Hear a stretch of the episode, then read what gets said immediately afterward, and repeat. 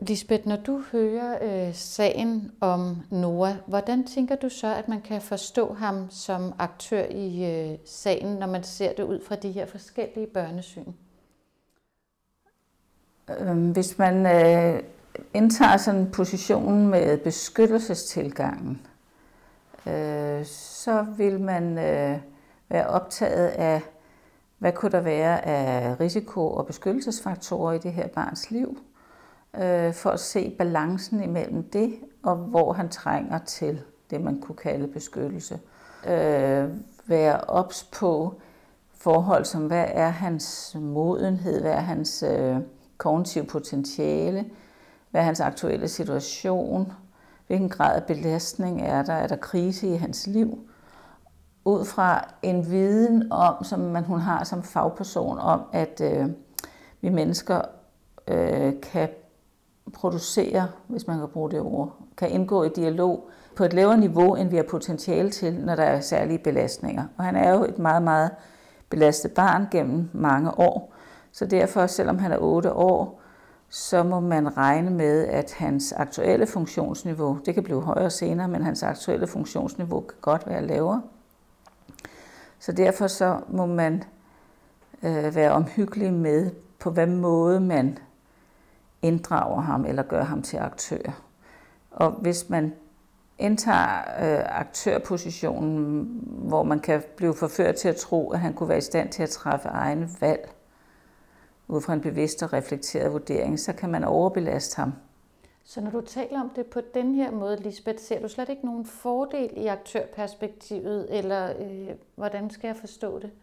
Jo, absolut. Altså, øh, det jeg er øh, opmærksom på og synes, at øh, er det vigtigste opmærksomhedspunkt for ikke, at aktørpositionen bliver en belastning eller en overbelastning af barnet, det er hele tiden omhyggeligt at dosere og, og øh, tilpasse, hvad er det præcis for nogle områder, barnet kan være aktør og øh, ja, ikke bare medbestemmende, men måske også selvbestemmende i forhold til.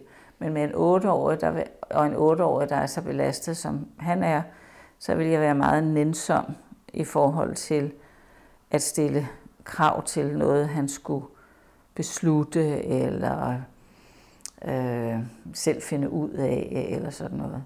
Øh, det, der er vigtigt, det er, at han får nogle spørgsmål, hvor han føler sig kompetent til at svare. Altså, han er jo sikkert en dreng, eller han er jo en dreng, der har fået skæld ud, og han har fået korrektioner og så videre. Så øh, det er vigtigt, at de professionelle ikke bliver en i rækken, som får ham til at, at føle sig inkompetent. Så derfor, det er det, jeg mener med, at man skal være meget varsom med at gøre ham til aktør på en, hvad skal jeg sige, forpligtende måde. Altså, hvordan kan man øh, facilitere, at han rækker ud og tager de skridt, som han selv er motiveret for og har øh, ikke bare potentiale, men også kompetencer til. Det, det vil være, øh, synes jeg, en øh, udviklingsfremmende måde at være i dialog med ham på. Så man kan godt øh, balan- altså, balancere imellem de to tilgange.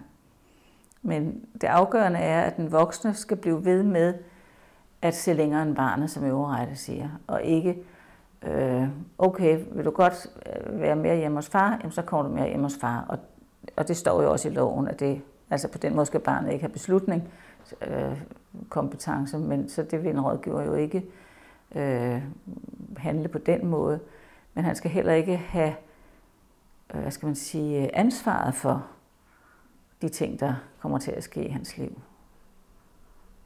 Men han skal gerne opleve, at nogen har hørt, hvad han sagde, og også har kvitteret for, at de måtte få lov til at høre, hvad han sagde, og kan begrunde, hvorfor der bliver besluttet, som der bliver besluttet.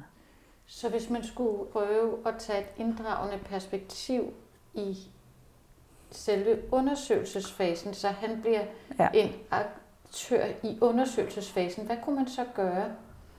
Øh, rådgiver kan få hjælp til at øh, forstå barnet, og, og øh, barnet kan tydeligere komme i en aktørposition hvis de for eksempel øh, har et fælles tredje mellem sig og noget visuelt, hvor det kan være, at øh, man kunne tegne en tidslinje og se, hvorfor nogle episoder husker du fra hvornår, hvordan var det så at være dig. Og man kunne også med fordel lave et netværkskort. Og, og, og øh, man kunne jo eksperimentere med at skrive journal sammen med ham. Altså for at, det ville jo være, at han bliver aktør. Han kunne sidde og sige, nej, det er ikke sådan, der skal stå, det skal stå på en anden måde, og sagsbehandler retter ind og, øh, og, og øh, foreslår noget, sådan så han der får noget ejerskab til narrativet omkring sit eget liv. Øh, kunne det understøtte hans oplevelse af ikke bare være et objekt, men at være en, øh, ja, ikke, jeg være en, en aktør i eget liv. Så, så der kunne han få sin stemme ind der. Det kunne være, måske være interessant for rådgivere at eksperimentere med det.